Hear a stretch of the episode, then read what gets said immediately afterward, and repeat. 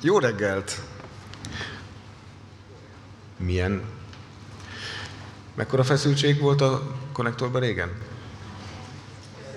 220, jó. A 10 primtényezős felbontása? 5 ször 2, tehát így, tehát 220, 5, 5. A, ma reggel a közvélemény kutatást Mitka fogja csinálni. Három kérdés, jó? Bátran föl lehet állni bármelyikre való válaszként, tehát hogy nem kell választani a három közül, hanem mind a háromra, ha úgy gondolod, akkor lehet igaz.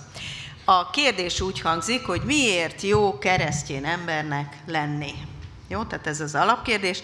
A válasz azért jó keresztjénnek lenni, mert biztos, hogy boldog ember leszek. Aki egyetért álljon föl.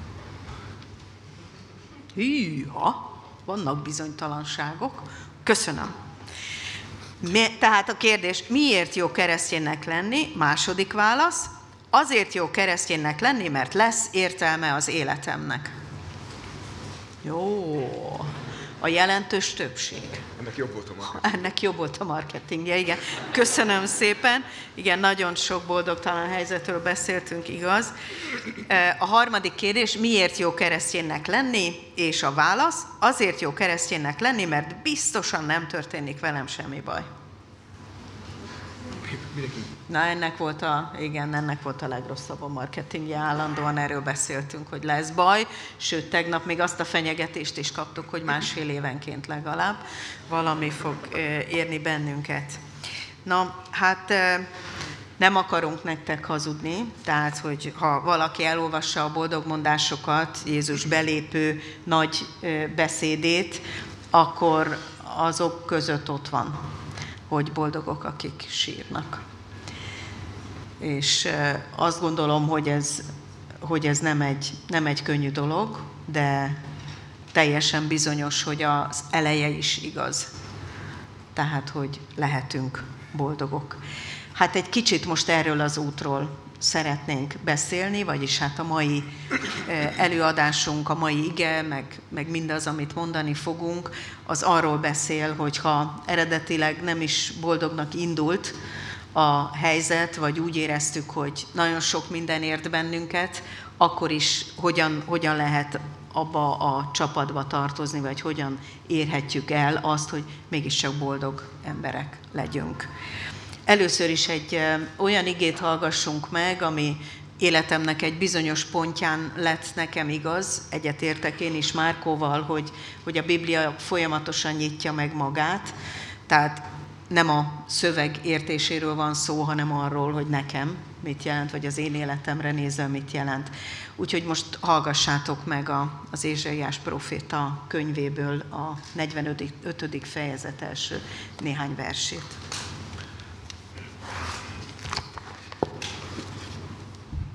Ahhoz, hogy jól értsük, mindig, még mindig jó, ha tudjuk, hogy hol szólt az a, az ige, vagy profécia, és kinek, és milyen helyzetben. Úgyhogy azt szeretném elmondani nektek, hogy nem is elmondom, először megkérdezem, hogy ki az, aki tudja, hogy ez a Círus királyról fog szólni, a profécia, vagy Kyrosz, hogy egy bemondásra, hogy melyik birodalomnak volt az uralkodója, Círus? Perzsia. Perzsia, igen. Perzsa birodalomnak volt az uralkodója. Ezek a perzsák kiktől foglaltak el egy óriási világbirodalmat? Babilon, így van. Tehát a babiloni birodalom az egész ismert világra kiterjedt, és jöttek a perzsák, és legyűrték őket, és átvették tőlük. Tehát igen, földön elől-hátul mindenki ismerte őket. Körülbelül olyan volt, mint ma az Amerikai Egyesült Államok. Na most hát eh, ehhez a, a Círus királyhoz szól, ez a, nem, bocsánat, nem hozzá, a zsidó néphez szól, Círusról ez a profécia.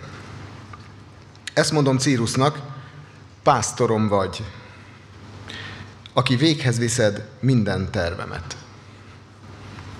Ezt mondja Círusnak az örökkévaló, aki őt fölkent királyát tette.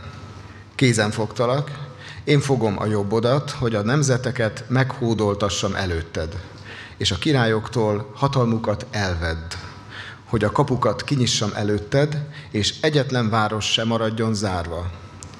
Előtted megyek. Síkságá teszem a hegyeket, A tekervényes utakat kiegyenesítem. Összetöröm a súlyos bronzkapukat, záraikat letöröm. Neked adom a sötétségben elrejtett kincseket, és a titkos rejtek helyek gazdagságát, hogy megtudd, én vagyok az örökké való, Izrael Istene, aki neveden szólítottalak. Szolgámért, Jákóbért, és választottamért, Izraelért. Neveden szólítottalak, királyá tettelek, pedig nem ismertél. Nem tudtad, hogy én vagyok az örökké való, hogy nincs más Isten rajtam kívül. Bár nem ismertél, mégis megerősítettelek, hogy megtudják a népek, kelettől nyugatig, nincs Isten rajtam kívül. Én vagyok az örökké való, nincsen senki más. Én alkotom a világosságot, és én teremtem a sötétséget. Tőlem származik a békesség, de a veszedelem és a csapás is. Én az való viszem véghez mindezt.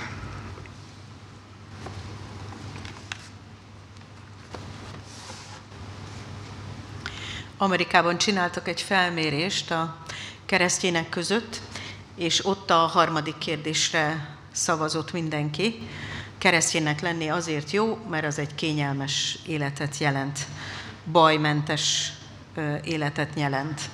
Aki a felmérést végezte, az nagyon elcsodálkozott ezen, nyilván nem ismerte a magyarok életét, és így azt a következtetést mondta le, hogy a keresztjének ezt a biztonságos, kényelmes életet keresik. Hát a Biblia nem erről szól.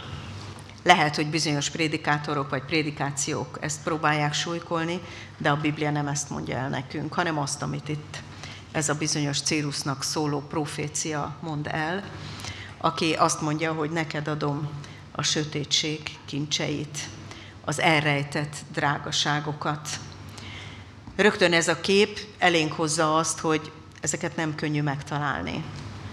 Tehát ezeket kutatni kell, ezek milyen vannak, nagy nyomás alatt alakulnak, tehát például a gyémánt, az nem csak úgy ott egyszer csak ott nő a fán, hanem annak sok ezer év kell, hatalmas nyomás kell, és aztán a kibányászásnak mindenféle fáradtsága és mélysége, és nem kevésbé a csiszolásnak a, a különlegessége. Tehát az, hogyha valakinek a gyűrűjén, vagy a nyakláncán, vagy bárhol egy gyémánt csillogjon, ahhoz, ahhoz rengeteg mindennek kell történnie, sok-sok fáradtságos munkának. Na, mit is jelenthet ez a, a számunkra? Ha a családról van szó, akkor fontos újra meg újra azt végig gondolnunk, hogy nem mi akartunk ebbe a családba születni. Isten volt az, aki számunkra ezeket a szülőket ajándékozta, és Isten volt az, aki minket ezeknek a szülőknek ajándékozott. Ez egy nagyon, nagyon lényeges tudás. Tehát Istennek ezzel terve van, terve volt, és szoktam mondani a szülőknek is, akik ott problémáznak a gyermekeik nevelésével, hogy drágák, ti vagytok a szülei. Elég jó szülők vagytok, különben nem bízta volna rátok Isten ennek a gyermeknek a nevelését. Nehezen hiszik el nekem. Sokszor nem találják az eszközöket, mert hogy a hagyományok, a nemzedékek nem adtak át egymásnak jó nevelési eszközöket, ezért szinte minden nemzedék próbálkozik csak a neveléssel. De azt gondolom, hogy mégis az Isten eredeti terve, az, hogy ki hova kerül, milyen családi környezetbe, ez nagyon jól ki van mérve. Tehát nagyon egyértelmű és világos ennek az első üzenete. Ugyanakkor ez nem azt jelenti, hogy ebben a családban minden rendben van. Nem azt jelenti, hogy ebben a családban minden szuperül működik, csodálatos a kapcsolat, nagy szeretet közösség van, hanem néha azt jelenti, hogy ebben a családban nehéz jelen lenni. Vannak feszültségek, vannak próbatételek, vannak szenvedések, vannak sötétség idejei. És valahol Isten mégis azért engedi meg, ahogyan ebben a proféciában így van, hogy én szerzem a bajt, és én szerzem a megoldást is, hogy neki még ezzel a rosszal is terve van. Még ezzel a nehézzel, vagy ezzel a bonyolult családi összefüggés rendszerrel, amiben vagyunk, terve van. Akarata, szándéka van. Egyszer a, az ifiben beszélgettünk arról, hogy, hogy miért vannak a, a keresztjének között is pszichésen betegséget hordozó fiatalok, vagy akár a szülők között is, például a depresszió. És volt olyan ifis, aki kijelentette, hogy aki hívő, az nem lehet depressziós. Ez a kettő, ez kizárja egymást. Vagy Istenben hiszek, vagy lelki betegségekben szenvedek. És akkor ö, eszembe jutott egy nagyon komoly példa, ami nekem például ezt az igét előhozta, hogy egy lelkész feleség elkeseredve hívott föl engem, és mondta, hogy Mitka, depressziós lettem, akkor nem vagyok jó hívő. Nem bízom eléggé Istenben. Miért, miért van ez a betegség? És akkor Isten ezt, a, ezt az igét így a, az ő lelke által elém hozta, és ezt így elmondtam neki, nyilván amit fejből így tudtam, de aztán elküldtem neki e-mailben is, és elkezdtünk erről beszélgetni. Hogy ez a depresszió mit hozhat elő az ő életében. És ahogy beszélgettünk erről a kérdésről, egyre inkább azt értettük meg, hogy ha Istennek van valami célja, már pedig ő jó, ezért a céljai is jók, akkor még ezek a rossz eszközök is valami jó célt szolgálnak. Na de mit? Úgy mondhatom, hogy talán egy egész évig beszélgettünk, leveleztünk, amikor erre alkalom volt. Még nem az egyik alkalommal ő kimondta, hogy most már értem. Azért kellett nekem depressziósnak lennem, mert a gyülekezetben van öt olyan ember, akiket eddig én lenéztem, vagy nem tartottam elég jó hívő embernek, mert depressziósok. És most, hogy én is belekerültem ebbe, egész másképp nézek rájuk. Mert tudom, hogy egy csomó dolog önkéntelenül van bennük, nem akarják, hanem egyszerűen valami működési rendellenesség állt be a lelkükben, és ezért nem tudnak másképpen működni. És most már érzem ennek a mélységét. Mert azt mondta, hogy az a döbbenetes dolog történt, hogy ott rendetlenkedett körülötte a négy gyereke, és egy ilyen gondolat jött elő benne, hogy most megfogja a kést. Ez nem egy normál működés. Nem egy normál anyai működés. Ez, ez az ő betegségének a következménye volt.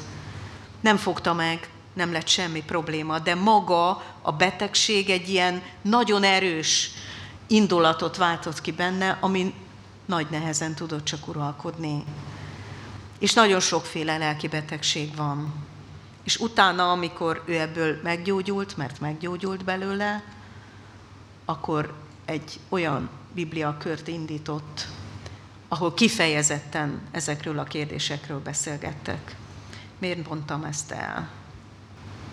Azért, mert egyetlen próbatétel, vagy egyetlen nehézség sem azért van, mert Isten, mint egy hangyát, így agyon akar nyomni téged, hanem azért van, hogy önmagához vigyen közelebb. És ide hagy hozzak egy másik példát, amit végignéztem az én édesapámnak a működésében. A tíz gyermeknek azért, hogy megfelelő mennyiségű gyümölcsöt tudjon adni, volt Budaörsön egy ilyen telkünk, egy teraszos, agyagos művelésű telek, ahol nagyon jó a gyümölcshozam, és ott tanulta meg ő tulajdonképpen a, a gyümölcs gondozást, és láttam, ahogyan a szőlővel bánt. Kapott egy csodálatos veszőt, egy csodálatos szőlőveszőt, amiről azt ígérték neki, hogy fantasztikus, ilyen nagyszemű szőlőt fog hozni. Na de hát az csak egy vesző volt, mit tegyen vele. És akkor elolvasta a könyvekből, hogy hogyan kell beoltani ezt a bizonyos szőlőveszőt a szőlőtőkébe. És láttam, ahogyan a, tőkét megsebezte, és a megsebzésnek a, a az irányában, annak a vonala mentén ezt a bizonyos veszőt is megsebezte, és a két sebet egymásba illesztve összekötötte. Annyira bennem maradt ez a kép, hogy amikor arra gondoltam, hogy ezt mondja szintén Ézsaiás, hogy az ő sebeivel gyógyulunk meg, akkor ez számomra teljes mértékben a Krisztus sebeit jelentette. Tehát ha valaki Krisztus szenvedését a maga életének a szenvedéseivel összekapcsolja, és engedi, hogy az ő sebei még inkább Krisztushoz hozzák őt közel, akkor ebben a bizonyos két sebben, ennek az összekapcsolódásában, összeforrásában élet indul. A vesző, ha nagyon-nagyon szorosan oda kötözik a tőkére, tereme vajon? Nem tud. Mert nincs élet benne, nem árad át az élet. De akkor, hogyha ez a beoltatás megtörténik, akkor ezen a seben keresztül átárad az élet. Akkor a tőkéből jövő élet, az tovább megy a veszőbe, és a vesző gyümölcsöt terem. Mire valók az életünkben a szenvedések, a bajok, a betegségek, a nyomorúságok, a törések,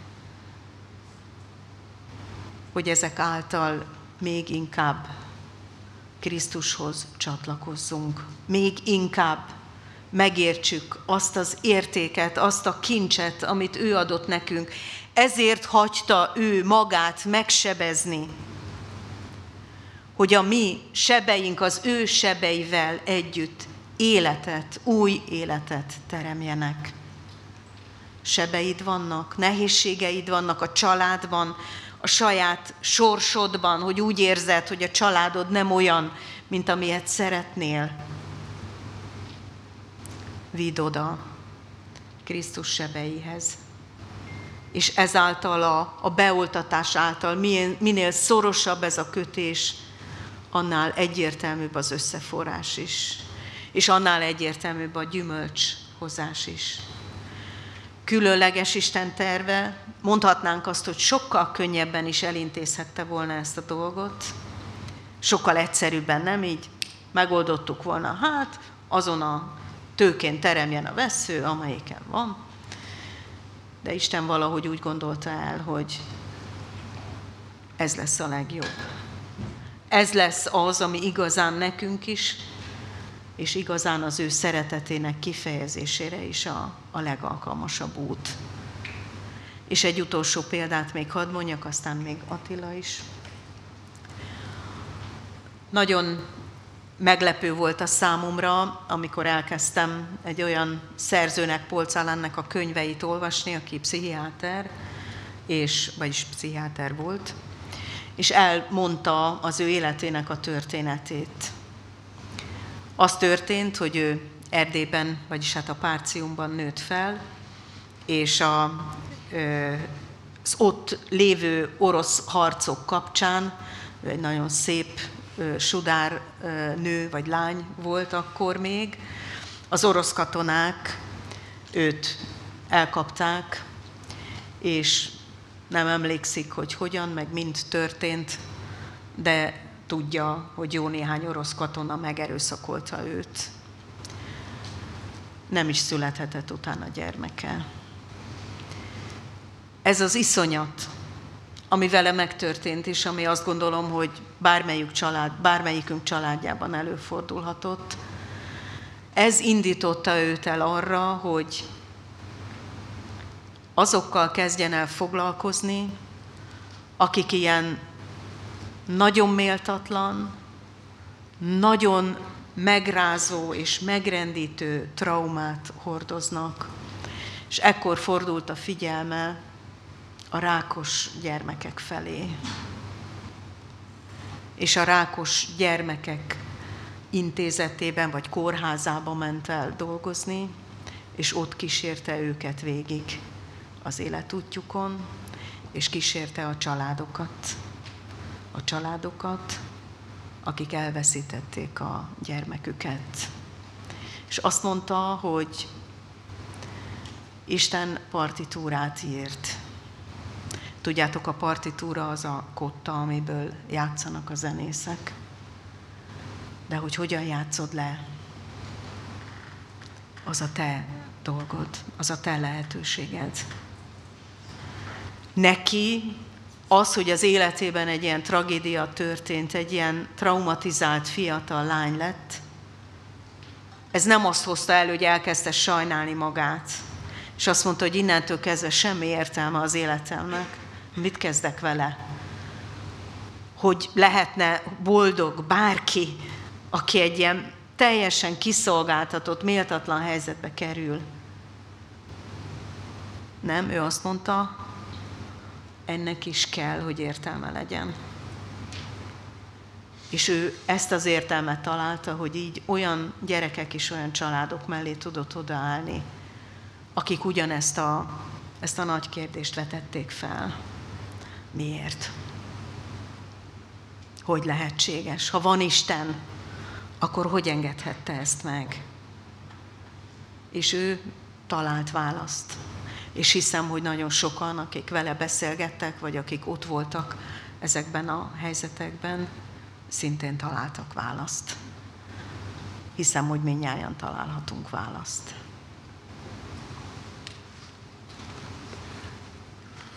Nos, a példa, ami következik, az szintén nem személyes, nem saját életpélda, hanem egy ilyen kis példázat. Úgy tapasztaltuk, hogy a természet meg a világnak a működése nagyon sokszor leképez isteni igazságokat, és most egy ilyet szeretnénk veletek megosztani. De lehet, hogy már hallottatok, de mindig jó ismételni. Nekünk nagyon tetszik. Szóval, kilátott már kukacot? Jó, kilátott már hernyót. Ú, én is láttam hernyót. Ki az, aki szereti a hernyókat? Jó, nyugodtan, bátran magas. Annak is aranyos. Ki az, aki undorodik a hernyótól? Az is van egy-kettő, a többieknek közömbös. Na hát a hernyó olyan, mint a baba. Van, aki azt mondja, hogy de Ari, meg van, aki vidd már nem, mi ez, nem tudok valami. Szóval hernyónak születünk, én kis babának, és a pubertás környékén, a tinédzserkor környékén megváltozunk. A hernyók mit csinálnak? Hát másznak, kúsznak, meg esznek, meg igen. Tehát ezt csinálják a hernyók, semmi mást, és közben nőnek. És nincs rajtuk változás, csak méretbeli. És amikor bebábozódnak, akkor így bezáródnak, abba hagyják az evést, abba hagyják a kommunikációt a külvilággal, és úgy néz ki, mintha így elpusztult volna, csak úgy egy darab. Olyan, mint egy tini. Agyhalott. Jó. Jó. Bocsássatok meg, nekem is voltam tinédzser, még emlékszem rá. Lehet, hogy a szüleim még jobban. Tehát a, a bebábozódás az egy, tehát elkezdődik, így megtörténik, és akkor utána nem látszik, hogy mi, mi van, és a bebábozódás végén felnyílik ez a báb, és történik valami. Na most, ami ott bent történik, belátható, hogy ott az egy zárt rendszer. Oda nem megy be semmi, onnan nem jön ki semmi, hanem ami bent volt eleve, az alakul át. Tehát amit a gyerekkorunkban magunkra szedünk a pubertás kezdetéig, azt szépen magunkba zárjuk, és elkezd bennünk a, a lélek dolgozni, és Isten elkezd ezeket forgatni, és kialakít belőle valamit. Amikor aztán vége ennek a bebábozódott időszaknak, akkor eljön az időpont, amikor ennek föl kell hasadni, és a pillangónak elő lehet belőle jönni. Most a pillangó teljesen máshogy néz ki, mint a hernyó volt olyan kollégám, aki undorodott a pillangótól is, tehát ez egy elég szűk csoportja szár az embereknek. Igaz. Igaz is. A pillangókat mindenki szereti. Na szóval, a pillangó az szép, az olyan díszes, az olyan kis könnyed, a hernyó az meg olyan tohonya. Szóval, nem adunk hozzá pluszanyagot, hanem amit kapott, abból alakul ki. Ugyanígy van az életünk is. Ami anyagot, tapasztalatokat, élményeket, nevelést, nevelés hiányát, bármit magunkba tudunk zárni a pubertás kezdeténél, és aztán ez végigmegy bennünk, abból fog Isten kialakítani egy pillangót. Tehát nincs olyan, hogy egy, nem, nem, nem tudom, csak káposztalevelet kapott, de nem kapott orgonalevelet, és akkor nem olyan pillangó lesz. Az olyan pillangó lesz, akármivel tették, ami ennek lennie kell. Tehát magadba zárod az élményeidet, átalakítja benned Isten, és aztán abból valami más születik.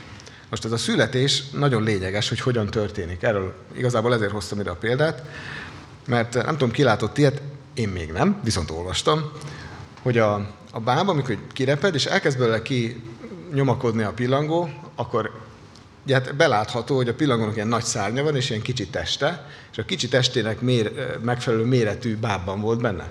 Tehát egy nagyon kicsire összehajtogatva volt a szárnya. És a szárnya az úgy nyílik ki, hogy ahogy elkezd kifelé jönni a kis munyuka, akkor így, hát így lüktetve, nem tudom mit csinál, és így a testnedveit elkezdi belepumpálni a, a szárnyába. Tehát abban vannak ilyen kis vezetékek, és akkor azokban így a, a nyomás fölépül, és így szépen kifeszül a, a szárnya. És aztán ez a folyadék távozik belőle, és akkor megmarad a szárnya, utána az már olyan. Mi történik akkor, hogyha segítünk neki, hogy ne szenvedjen szegény? Látszik, hogy kínlódik, nyomakodik, erőlködik, nehéz neki. Akkor az fog történni, hogy előjön ugyan, valószínűleg egy darabig élni is tud majd, utána viszont a szárnya azok a kis bénák lesznek. Tehát egyáltalán nem lesz szárnyformájuk, és nem fog velük tudni repülni. Vagyis az átalakulás végén egyszerűen szükségszerű, hogy megküzdjél azokkal a dolgokkal, amik benned ott átalakultak, és ez a, ez a küzdelem ez sokszor nagyon nehéz, és sokszor sötétség, és sokszor értelmetlenek is látszik, meg aki látja, és olyan van szíve, az úgy olyan szívesen segítene neked, de nem tud. Meg jobb is, ha nem segít. Mert és tehát nem, nem vesszük le egymásról a terhet, mert nem tudjuk, azt, azon végig kell menni azon az úton, de hogy ez az a nyomás az életünkön, amitől a szárnyaink ki fognak feszülni, és aztán képesek leszünk arra hát gyönyörű képrepülésre, amire Isten alkotott bennünket. Szóval a lényeg, a pillangóba Isten kódolta bele, hogy milyennek kell lennie. Beléd Isten kódolta beléd, hogy milyen embert fog belőle csinálni. És azok a hatások, amik értek, tápanyagok, amik bejöttek, azok a hiányok.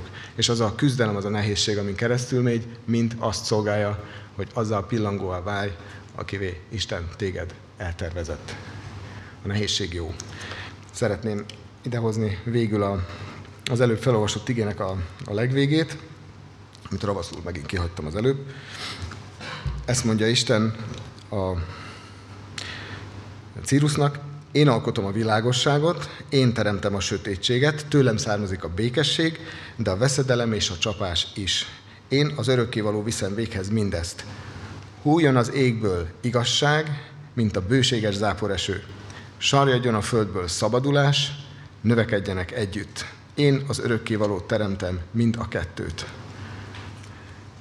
Tehát a nehézségeknek van egy célja, és el fog érkezni oda, hogy együtt növekszik a, a szabadulás, és a, a, az igazság, és minden a helyére fog kerülni, mert az örökkévaló így teremtette, és így tervezte.